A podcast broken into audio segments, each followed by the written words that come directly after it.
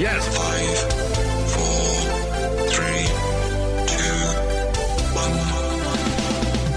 Welcome to Up in Your Business with Carrie McCoy, a production of flagandbanner.com. Through storytelling and conversational interviews, this weekly radio show and podcast offers listeners an insider's view into starting and running a business, the ups and downs of risk taking, and the commonalities of successful people. Connect with Carrie through her candid, often funny, and always informative weekly blog. There, you'll read, learn, and may comment about her life as a 21st century wife, mother, daughter, and entrepreneur. And now it's time for Carrie to get all up in your business. Thank you, Sun Gray. My guest today is the owner of one of the oldest family businesses in Arkansas, Justin Wittenberg of Rubel Funeral Home. Founded in 1901 on 6th and Main Streets, Rubel is the oldest funeral home establishment in Little Rock, Arkansas. It was 1953 when Justin's grandfather, Mr. George Wittenberg, hired on to the already established business as secretary and became part owner of Rubel. Fast forward, 20 years later, George's son, Tom Wittenberg, would join the firm, becoming its president in 1983 and sole owner by 1997. Today, the family legacy lives on in Justin Wittenberg, Tom's son. The third generation family owned funeral business continues to offer its facility, now in West Markham, its equipment, and its staff for immediate response to Central Arkansas families of every religion, race, and socioeconomic circumstances. It is a pleasure to welcome to the table third generation owner, Mr. Justin Wittenberg of Rubel Funeral Home. And you are on call all the time because you have just been talking to your answering service and said, I'm going to be off the grid for one hour. Hey, Justin. Hey, Carrie, thank you for having me. You're so welcome. So, Rubel Funeral Home, when I'm researching it a little bit, who is Rubel? I couldn't figure out why it's called Rubel Funeral Home. Mr. Rubel uh, started Rubel Funeral Home in 1901 at 6th and Main, like you pointed out. Uh, from what I understand, he was a furniture maker Oh, and he was filling a need for caskets uh, for other funeral homes. And he decided that he would uh, start his own funeral home. And when he only had one daughter, Catherine, who didn't want to take the business over, the furniture business? uh, the, fu- the funeral? the, funeral home, the Building funeral the home. casket business. Right, right, right. Uh, her husband, Walter Limer, who was a prominent banker here in town at the time, uh, inherited the funeral home. And he didn't know what to do with it. And he reached out to my grandfather, George, and uh, my grandfather's future partner, Jack Reed, and uh, confronted them and asked them if they would like to run the funeral home. And they ended up purchasing it after many years of running it for him. Well, I wondered how George Wittenberg, who is an architect, right? Uh, George Senior, his father, started Wittenberg, Delony and Davis, WD&D, Yeah. and his son, my grandfather, uh, was an insurance agent for Massachusetts Mutual, and uh, a large portion of the funeral business is insurance based. In fact, we are governed in the state of Arkansas by the Arkansas Insurance Commission. Really? Are there a lot of rules? There are a lot of rules, yeah, yeah, yeah. But the number one rule is our customers come first. Oh, and that's a good rule. How much competition do you have? How many other funeral homes are there? There's Drummond, yours. I like to say we don't have any competition. Oh, Uh, but there are other funeral homes here in town. There is uh, Roller, which is owned by Renata, and that's uh, Roller Drummond, Roller Owen in North Little Rock, Roller Chenal out in West Little Rock. they're out of they're out of a state. They're an out of state con- uh, no, no, company? no, no. They're- In in fact, Renata's father, Denver Roller, if I looked far enough back in our records, had his apprenticeship uh, for his funeral director's license at Rubel Funeral Home. Get out of town. So we're all connected if you go far enough back. It's, it, a trend in Little Rock. If you go far enough back, we all know each other, right? That's right. We're all cousins. um, and then we had uh, Griffin and Leggett. Uh, that was uh, another funeral home here in town, and Harry Leggett, whose son is Brad, Um, they sold out to a big international corporation uh, many, many years ago, and Brad started Little Rock Funeral Home, which was just purchased by Jeff Smith, which was North Little Rock Funeral Home. Um, and he now has Smith Family Cares, and they have Smith North Little Rock and Smith Little Rock, and several other funeral homes throughout the state.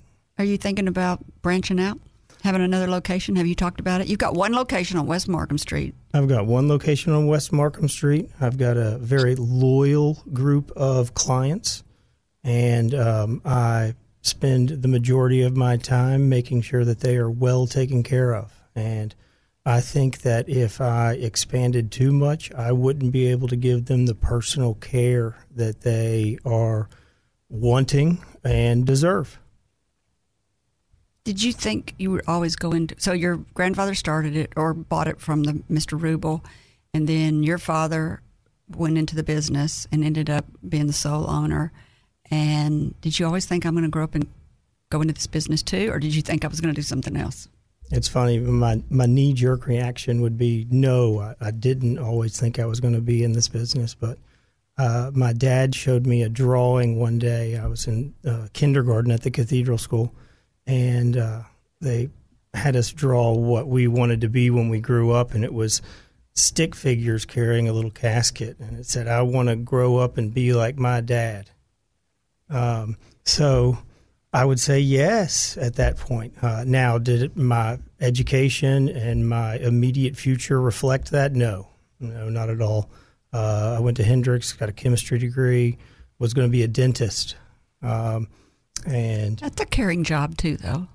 yeah, yeah, yeah. I, I enjoyed it. I, I worked for a dentist during college as an apprentice, and um, really enjoyed it. Uh, but my dad's friends, his colleagues, his contemporaries kept saying to me, "Please, please, please take over for your dad one day. Who are we going to come to when we need your help? When there's not going to be a Wittenberg there when we need you." Um, and I wisely listened to them after many, many uh, confrontations like that. How old were you when you came to work there? It was in 2007, uh, so I was uh, 27 years old. So what had you been doing from college to 27? I had driven an ambulance in Denver, Colorado. Oh, really? Uh-huh. Uh, quite the adventure. So have you got an uh, EMT uh, license? I guess it's called Yeah. certification. Yeah, yeah, I did that in college as a elective at Hendrix. I could, uh, uh, you know, take PE or get an EMT license. So I went to Conway Regional two nights a week and ended up with an EMT basic license, and then decided to go on an adventure. And To Colorado, yeah, why not, right? because you, liked snow ski, probably. Yes, I love it. I love it actually.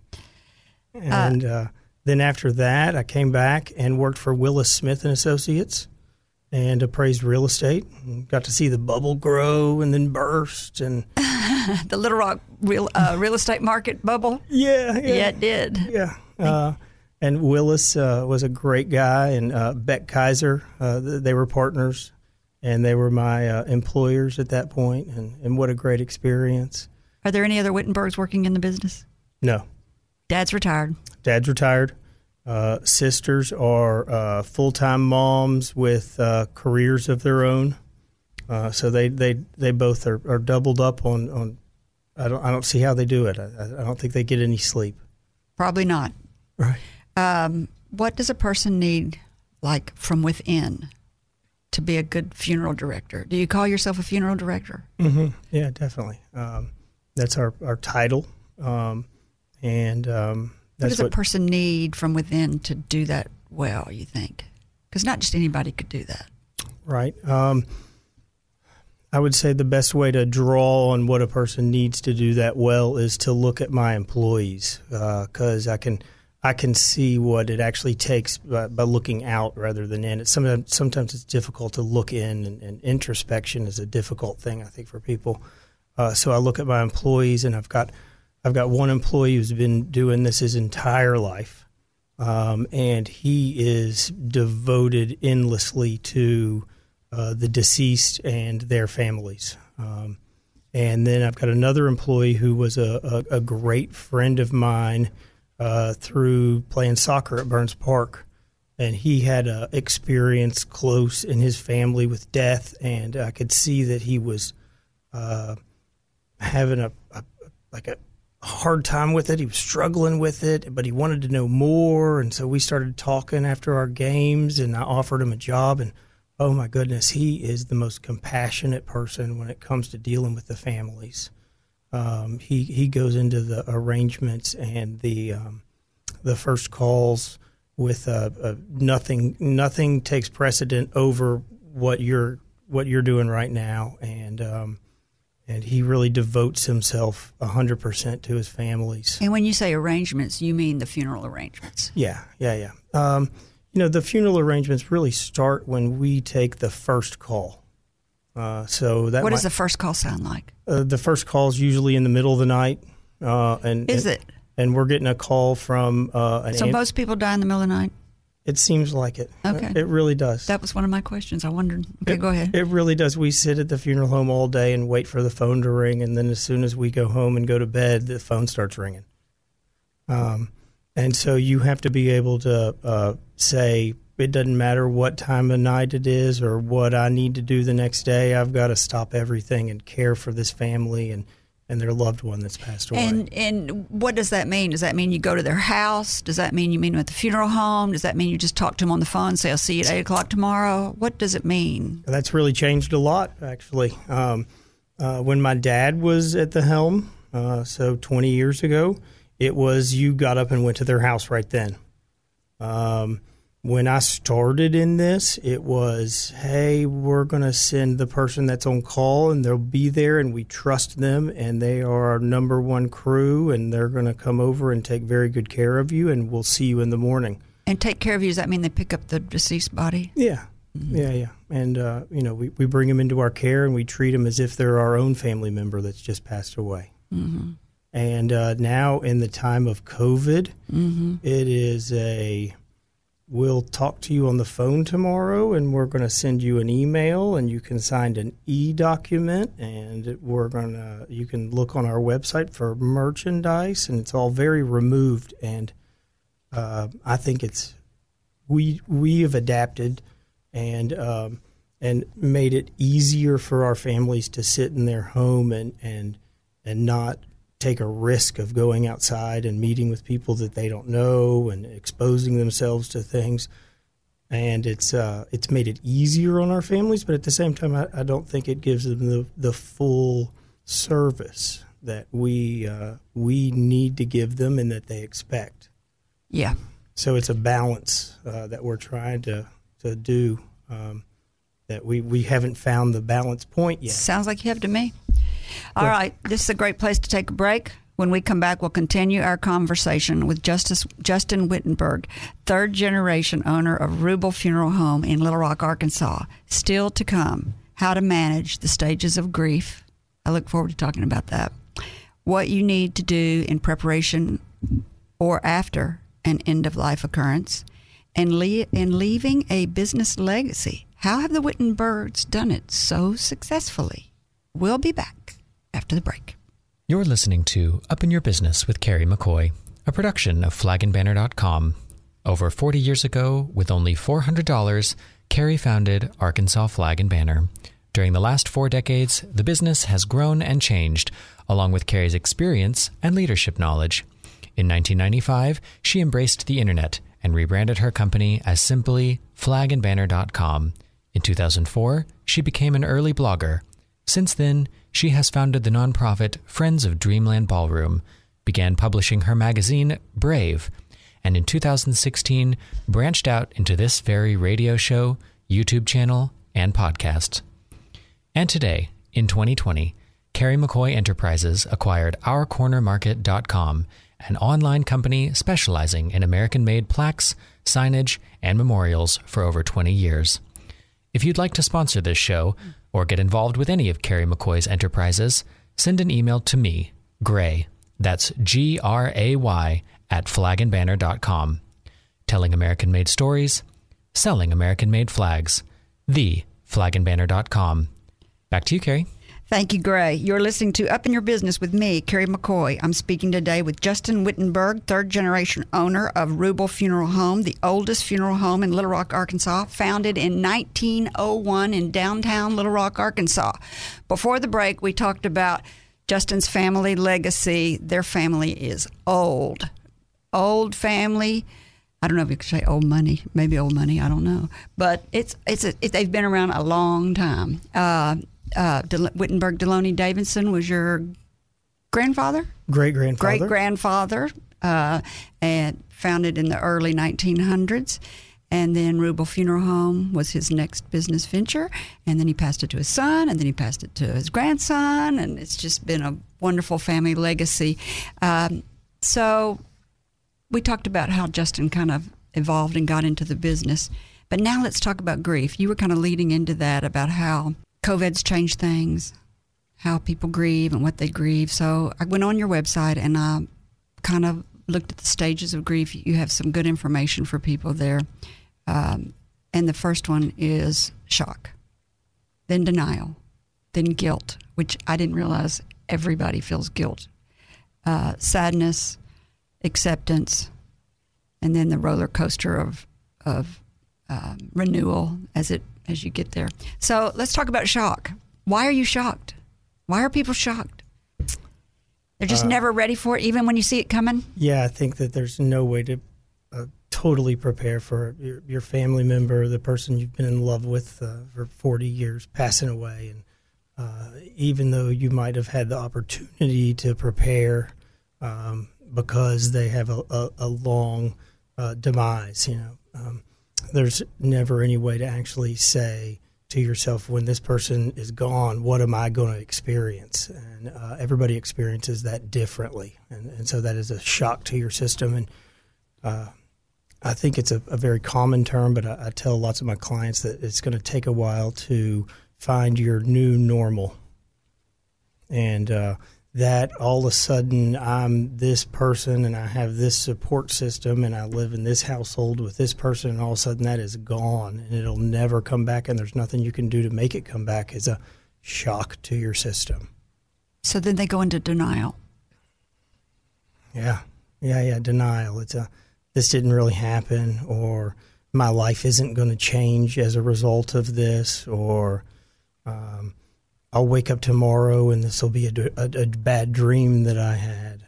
Um, and and you see, one of the reasons we do funeral services is because it's a, a, a direct. You can't deny this anymore.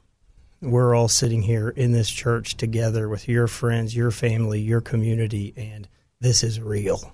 So the service, the visitation, the memorial, the service is for the living. Oh, 100% hundred um, percent. Now, my faith, my Catholic faith, uh, says that we do uh, ceremonial things that prepare the dead uh, for the transition into the afterlife, uh, um, and everything that we do other than those very ceremonial things are for the living, and uh, it gives uh, the family members and the community an opportunity to mourn and show their support for each other. It, it brings us together as a community. Um, you did talk about grief, uh, that having a memorial or visitation to share and remember the deceased is really important. How do you do that now that we're in this pandemic?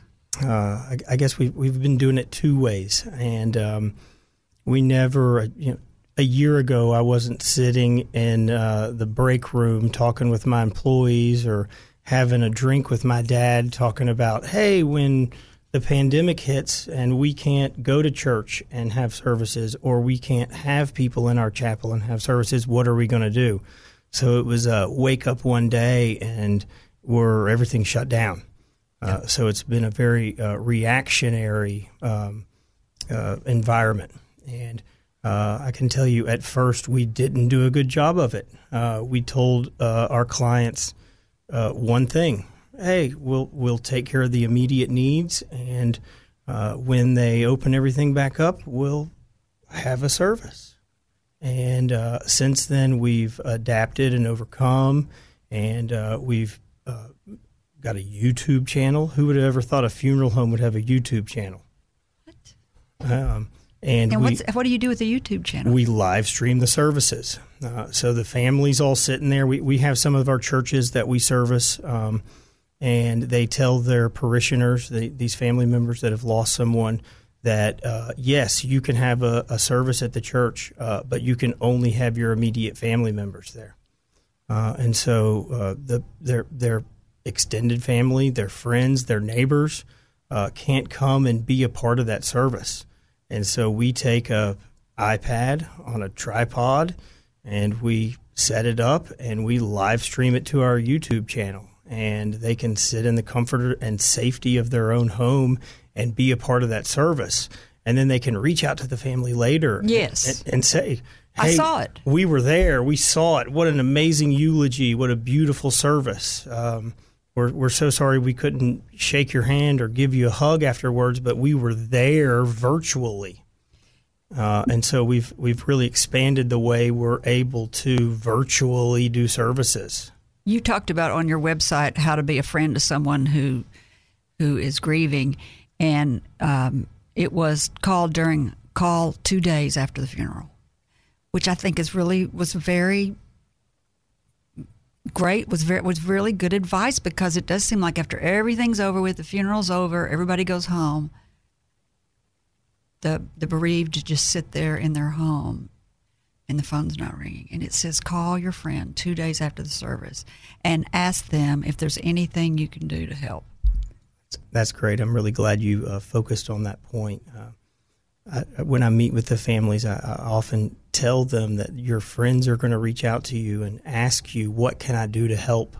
And we have a list of things that we tell them to tell their friends to do. Because they can't think. Right. When Uh, you're depressed like that, you can't think. You're like nothing. But you really do have a whole list. one of the uh, one of the most basic things that we have at every funeral is a register book. Uh, and it seems weird that you would go to your your friend's mom's funeral and sign in. Uh, but I have had many clients that come to me afterwards, and they're you know meeting me for a follow up, and uh, they're disgruntled because their business partner of forty years didn't even show up for their mom's funeral. And I say, I say, hold on. I'm pretty sure I saw him there. Let's look back through the register book, and there, sure enough, there's their signature. And they go, oh my goodness, I can't believe it. I just didn't have any idea. I forgot that we had that conversation. And it's you get this tunnel vision, and uh, you're everything's clouded, and you you really don't know what's going on. And and so that, that whole point of reaching back out to them, you might have been there with them the whole time, uh, but there's so many things going on, and there's so many people coming up to them, and there's uh, and that, then that's all coupled with the grief of the loss. They, they have no recollection of what's really happened, Yeah. uh, and so reaching back out to them and saying, "Hey, I know we talked yesterday, uh, but how are you doing today? Yeah. And what can I do now for you?" And it's odd to me that people are afraid to mention, I saw you lost your brother. And people are like, oh, I didn't want to mention that. And you're like, no, no, no. The bereaved want you to mention the fact. I think people are confused about that. I think if anybody's listening, be sure to mention the fact that you saw they lost a, family member and that you're sorry or whatever. Yeah. Just, just say, I heard about your brother. Boom. That's all you have to say. Yeah, I, I think people really um, they feel like they're going to reopen a wound or bring up a bad subject. Yes. Uh, it's a wound that's already open, And- and and, and by it- you coming up to them and telling them that you saw and that you're here for them, it, it helps close the wound. It doesn't reopen it. Exactly. I think a lot of people are confused about that. Uh, so the other thing about grief is guilt. This one caught me by surprise. I mean, I've lost both of my parents, and I had no idea the guilt that would come up later on, just because for no. I mean, I just it's just part of it. I mean, you could think of anything. You can think of the smallest thing, like, oh, I should have passed them the salt when they asked. I mean, it can really just be almost anything. Right. And I thought that was interesting that you said uh, guilt was a big one. Yeah, I think it's the hardest one. Uh, I think that's the one that it goes unresolved for the most amount of time because uh, usually the guilt is uh, rooted off of some uh, unresolved issue. Uh, maybe you got in an argument, or maybe you had a disagreement, or maybe you hadn't spoken to your sibling in four years, um, and now they've passed away, and you wished you had done this, or you uh, you now looking back on it, uh, thought that something should have been done differently, but there's nothing you can do to change that. So how do you get rid of it? What do you tell people? Mine is not that. Mine is I should have done more. Okay, yeah, I should have done more. I should have done more. I should have done more. right. Well, there's nothing more that you can do.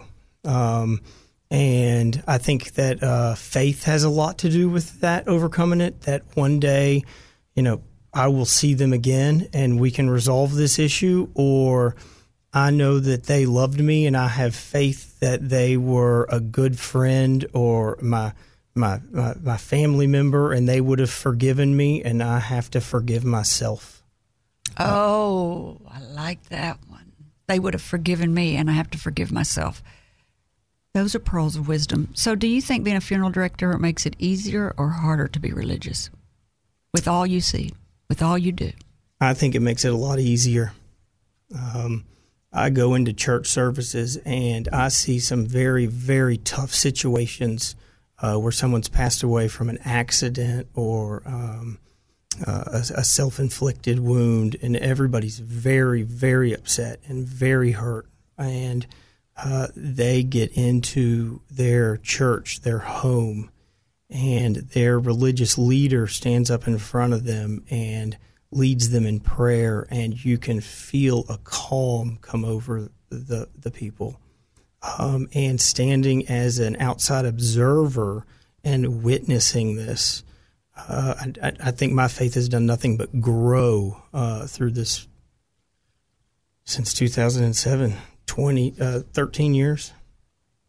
Um, that I've it, it is it has really helped me realize that there is a higher being and that there that, that our religious faith is important uh, to not only us individually but us as a society as whole. Sadness. After the shock, after the denial, after the guilt, well, maybe not after the guilt, but next comes the sadness.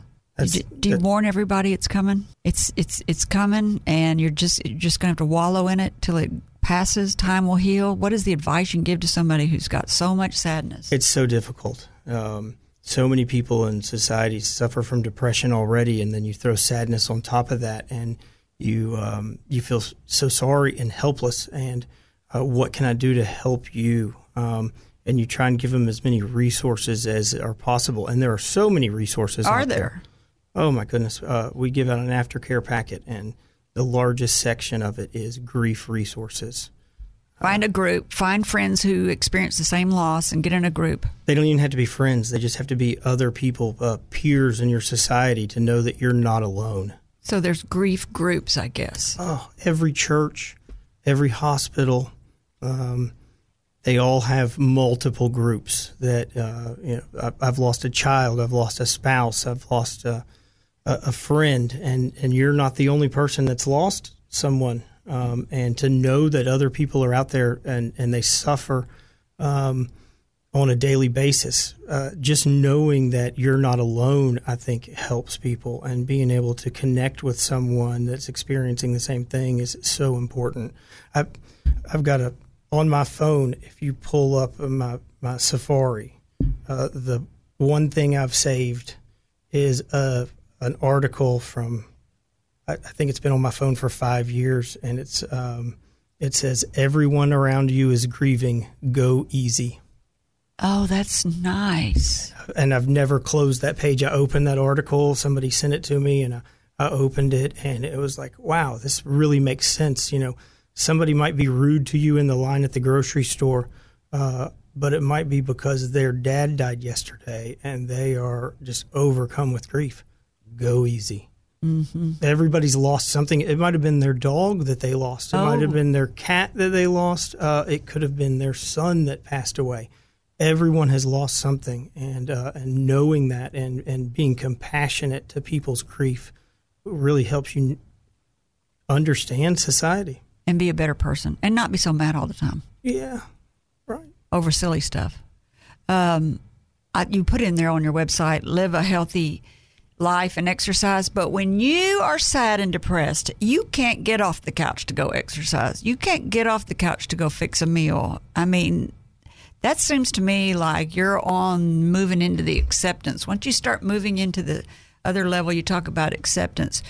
Uh, and I love this thing you said uh, acceptance is growth, and then they begin to turn their loss into something meaningful. And I just hate it that you have to go through strife in life to grow. But you mentioned that that if you get through this and you get to the acceptance, the growth that comes out of it can give new purpose and some meaning to your life a different way. Definitely, um, and I think that you know that holds that holds true to every aspect of life. Right? Mm-hmm. If, if it's uh, if it's not tough, if you don't have to work for it, it doesn't really have any meaning. Um, uh, you you fail over and over again, and then you succeed, and that success is so much greater and uh, so much rewarding uh, because of the failures, mm-hmm. uh, and that translate directly into grief. Uh, you you take this loss and you you suffer, and you um, you maybe you hit rock bottom, maybe you don't, but you always you hopefully. Does uh, anybody ever come in and be angry with you? Oh, definitely. They do. Yeah, definitely. Uh, and I don't. The, I mean, how can they be angry? You're there. I mean, is it? Uh, is they just trying to find somebody to be mad at? Yeah, yeah, yeah. They're not angry at us. We we've done nothing wrong. We've done nothing to to to make them mad. Um, but they're mad at the situation they're in. And uh, one of the the biggest things I talk with my employees about is don't take anything personal. You might know this person personally, but ninety percent of the clients that they're going to meet with, they've never met before in their lives. Uh, and so if they come in and they're mad at you, it's not because something you did. Yeah. Uh, so just sit there and, and, understand that they're upset. Um, and, and it really helps them help the other person uh, because they see this person that they're mad at and they're sitting there going, okay. Yeah. All right. I okay. wondered if in the funeral business, if you ever got disgruntled customers, because I know in every business you do almost, but it seems like d- during that one you would be, they would be so brokenhearted that it just didn't seem like they had much energy for anger. Right. Uh, so I, I, I, talk with my employees about how we have one chance to get it right. Uh, there's no retakes on a funeral. Uh, if if we mess up and uh, play the wrong song or um, you know do something that the family wasn't expecting or don't do something that they were expecting, that they're going to get hung up on that mistake and they won't be able to grieve properly because they're not experiencing the they're, entire process because they're thinking about that one. They're probably mistake. looking for something to take their mind off. Well, of. that's the one percenters we call them. Uh, oh, uh, the, they're that, trying to find something else to be. They'll to find something on. wrong with everything they do that, that they experience in life, and, and we know that, and we go, okay, we're sorry, and yeah. So before we take a break, let's just deal. Let's just go through dealing with grief. You said have a memorial visitation to share and remember the deceased. Talk about your grief with others. Find friends who've experienced the same loss. Uh, live a healthy life. Exercise. Make small plans. Get out, which is hard to do. And this one, a lot of people have problems with. Allow yourself time. Don't think it's going to be overnight. And then the other thing that I liked on your website about how to be a friend to someone who's bereaving is be an active listener. That's a great one. Call during holidays and often. Call two days after the funeral. Say the deceased's name out loud during conversations and ask how you can help. Those are great advice. This is a great place to take a break.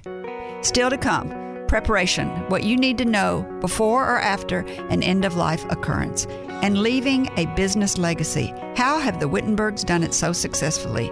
And I want to remind everybody we broadcast live every Wednesday from 6 to 7 p.m. Central Time on Facebook, and podcasts are made available on all popular listening sites and up in your business with Kerry McCoy's YouTube channel. We'll be back after the break. Long before Beyonce sang this song to the Obamas at the inaugural ball, Etta James sang it on the Dreamland Ballroom stage. Located on the top floor of the flagandbanner.com building in downtown Little Rock, there lies a historical treasure called the Dreamland Ballroom where musical greats like Louis Armstrong, Ella Fitzgerald, and Etta James once played. 30 years ago, this magnificent venue was destined for the wrecking ball. But since 2009, the nonprofit Friends of Dreamland has worked to restore this piece of Arkansas heritage. They've made it their mission to bring back its history and culture by providing tours, artistic performances, musical education, and cultural outreach. As you walk to the entrance of Dreamland, you'll notice the paver bricks that are engraved with commemorative names and phrases chosen by donors to Dreamland. The Pave the Way fundraiser is an ongoing project of the nonprofit Friends of Dreamland. Paver bricks are available for you to be a part of this restoration project. Visit dreamlandballroom.org to find out how you can contribute. You're listening to Up in Your Business with me, Kerry McCoy. I'm speaking today with Justin Wittenberg, third generation owner of Ruebel Funeral Home, the oldest funeral home in Little Rock, Arkansas, founded in 1901 in downtown Little Rock, Arkansas. Before the break, we talked about grief, being a good friend to someone who's bereaved. So, if you missed that, you should go back and listen to it. Great tips. You can also go to Ruebel Funeral Home's website click on their links. You can follow the process. Uh, after my father died, hospice gave me a book, told me when, when, you're taking care of someone who's dying and how they pull away and what they begin to do. Uh, and I wish I had gotten that before my father passed. They gave it to me afterwards, and I looked back over my father passing, and I thought, oh, that's what he was doing. So that's a nice tip out there that hospice has this book if you are caring for somebody or you feel like you're going to get there that can kind of help you with the stages of life. Because I couldn't figure out why my dad didn't want to talk to me all the time. It's like he was pulling away from this from this world, you know. But anyway, let's talk about the process before and after death. Before, what should we all do while we're still living? Uh, you should all have the conversation with your family members and tell them what you want when you pass away and what you expect your funeral to look like and what you What if you don't know? Tell them that. Uh, tell, Whatever you want to do. Yeah, give the, give them permission to make that decision on their own. Have you done that? You're so young. Have you already done that? Uh, no. It's uh, it's uh, it's strange. Uh, I think coming from the inside out. Um, it's kind of like doctors make the worst patients. Mm-hmm. Uh, funeral directors they they give great advice, but they don't listen to their own advice. Mm-hmm. Uh, my dad says, "Y'all do whatever you want," and now he's been a funeral director for uh, 40 plus years. Uh, he's got an honorary funeral director's license from the state of Arkansas. He's been a funeral director for so long. Uh, and he's always said, I don't care what you do, do whatever makes you happy. But the fact that he says that to us means that when he passes away, whatever we decide to do, we know that he's happy with. Oh, I see. Uh, and the the the hardest uh, decisions that are made are when family members sit down and I say, "Okay, what? Where are we going to go now? What are we going to do next?" They go, "Oh, we don't know." We don't we don't want to make a decision that would upset my mother or we and and then they're left hanging and, and we direct them and that's why we're funeral directors uh, but they might leave those uh, arrangements with us and think did i make the right decision and that's where the guilt stage comes back in on them uh, even after mm-hmm. they've done their best job to uh, mm-hmm support their their loved one that's passed away and do what they think was right. They don't know for sure that's what they wanted, and it, it leaves them with a a very uh, a, a bad feeling of have I done the right thing? So my mother had picked out the funeral home. She wanted to be cremated, and she wanted to be buried in the North Little Rock Veteran Cemetery next to Dad. That made everything so easy for me. Yeah. I mean, so easy for me. Aren't you lucky? I felt so lucky that I didn't have to make any of those decisions because I probably would have buried her if she hadn't said, "Oh no, no, I want to be cremated." The um, the easiest funerals that we direct for both my, myself, my staff, and the families that we are there supporting are the ones that we pull a file out and say, "Your mom chose this, this, this, and this, uh-huh. and here's her obituary that she wrote," and they go, "Oh my goodness." We don't have to worry about anything. Writing an obituary is tough. I can imagine. I wrote my grandmother's, and uh, it, it wasn't easy, but she and I were best of, the best of friends, and uh, and so I took joy in it. Uh, but I was a, in the funeral industry, and, and I got a lot of experience of reading many many obits, and I could pull from those. And uh, but yeah, writing an obit's a very difficult thing. So you should you should even write your own obit, I guess. Yes. Well, why? You know, they used to let us lay in state. You know, I kind of like that. Why are we not laying in state anymore? Of course, you like that. I want to lay in state in the living room. Don't worry, mother. I'm taking notes. Okay, Ruebel Funeral Home. Go to Ruebel Lying in state. Lying in state at Ruebel Funeral Home, and y'all have a big party. Uh, We still do have people that lay in state. For how long? I have uh, I have state rooms. Is that what that means on your website when it says I have? You have how many staterooms? Three. Three. Yeah, it said three staterooms. I didn't know what that meant. uh, that that where the person lays there and their friends come and see them and they come throughout the day and sign the register book.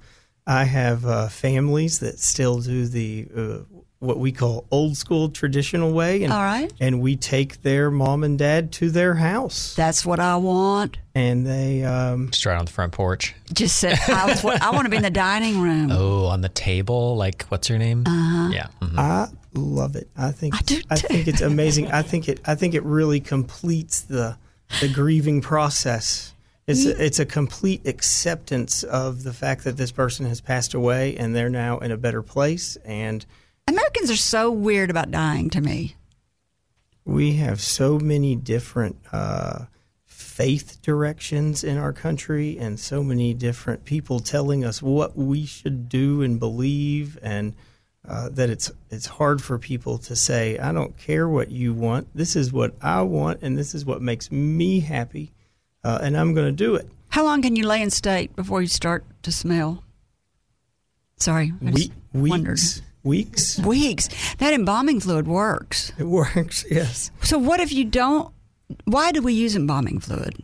to preserve What if you don't? Like my friend, I have a friend who's Jewish. She's probably listening. She doesn't want embalming fluid. She wants to. She wants to go straight right to burial within. I think 24 hours. It has to be For- it's 48 48 hours. 48 and um, is she I, I would say that she's probably not orthodox jewish she's probably reformed jewish uh, but the orthodox jewish uh, faith says that there's no um, no no preservation of the body and uh, and they're buried within 48 hours of death the state of arkansas health department says that if we're not going to do anything to preserve the body um, then yes we have to bury within 48 hours of death uh, but we don't have to be embalmed to preserve. To preserve, we can uh, do refrigeration. But you can't lay in state without embalming. I wouldn't suggest it. You have to burn a lot of candles. Oh, God. Justin's grinning. I grinning. was about to say, I love this right, this uh, interview all of a sudden. So uh, after someone passes, what happens if it's in your home while under your care? Who do you call? The police. Oh, right. So And you tell them I've had a non emergency death. And if you don't tell them the non emergency part, the fire department and the MIMS and the police are all going to come light your neighborhood up in the middle of the night. and everybody will know. Yeah. Well, and, and you're just the So shock you- of the light sight, the, the lights and sirens are just overwhelming. Yeah. And so uh, my mother passed away at like two o'clock in the morning, in the middle of the night. Uh, I waited till morning to call because I just thought, I just kind of wanted to be with her. And I also thought, um, I didn't want to wake everybody up. It's fine. And so that was okay. I wondered if I was okay to do that. I think it's great. Uh, and you know, it's funny when someone dies in your home, even if they're 95, like mother, you do kind of feel like, am I doing everything right?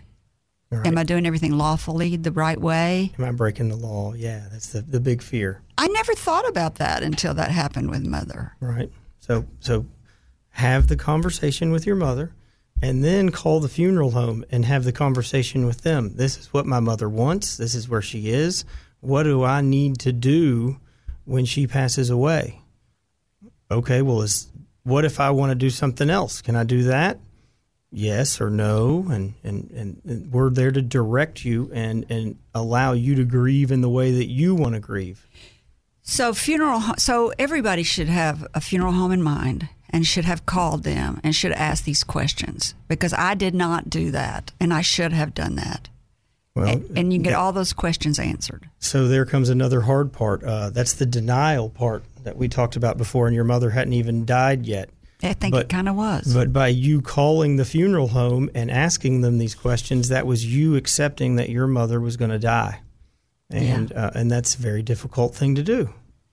Even if you're ready, even if she's 95, even if she's ready to go, it's still. You weren't ready. You were sitting here telling me that what you did meant you weren't ready. oh, You think you're ready, uh, but you're you're still not completing the process, and and, and that's okay. Yeah. So, uh, if you're going to make decisions about, uh, I noticed on your website you have uh, there's religious considerations to think about, which you already talked about. But what about you offer caskets, vaults, and urns? Caskets for in-ground burial. Right? And vaults are for what the casket goes in, Oh, and it protects the casket.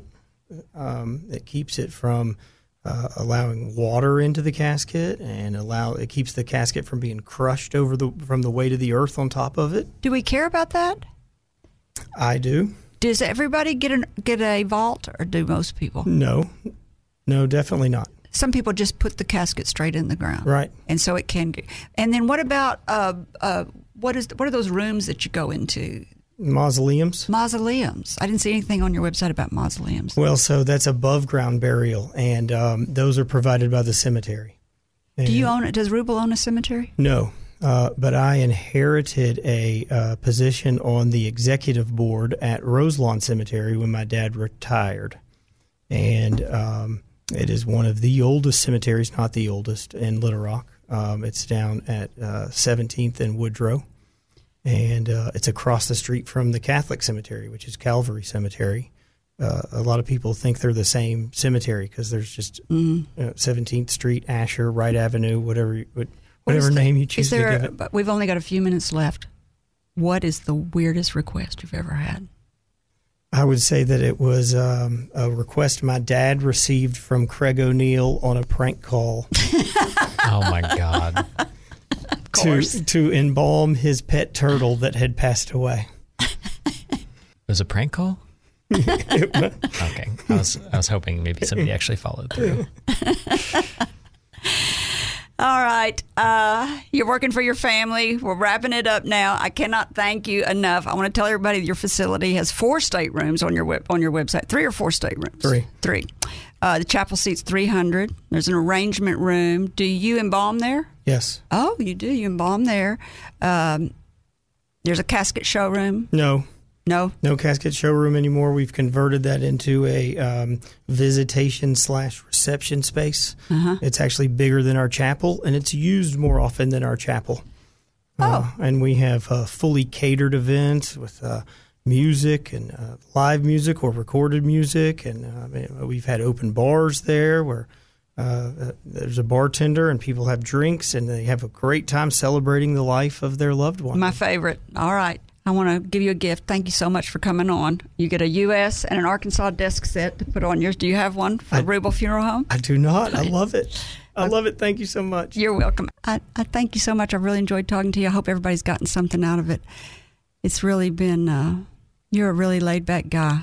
Well, thank you. Uh, thank you for the invite. And, Yeah, uh, I- I think I that- really appreciate you bringing me on your show. You know, I think it's been a very rewarding show for everybody that got to listen. Um, I just want to say to our listeners in closing, thank you for spending time with us. We hope you've heard or learned something that's been inspiring or enlightening, and that it, whatever it is, will help you up your business, your independence, or your life. I'm Kerry McCoy, and I'll see you next time on Up in Your Business. Until then, be brave and keep it up. You've been listening to Up in Your Business with Kerry McCoy. If you'd like to sponsor this show or any show, contact me, Gray, that's G R A Y, at flagandbanner.com. All interviews are recorded and posted the following week. Stay informed of exciting upcoming guests by subscribing to our YouTube channel or podcast wherever you like to listen. Kerry's goal is simple to help you live the American dream.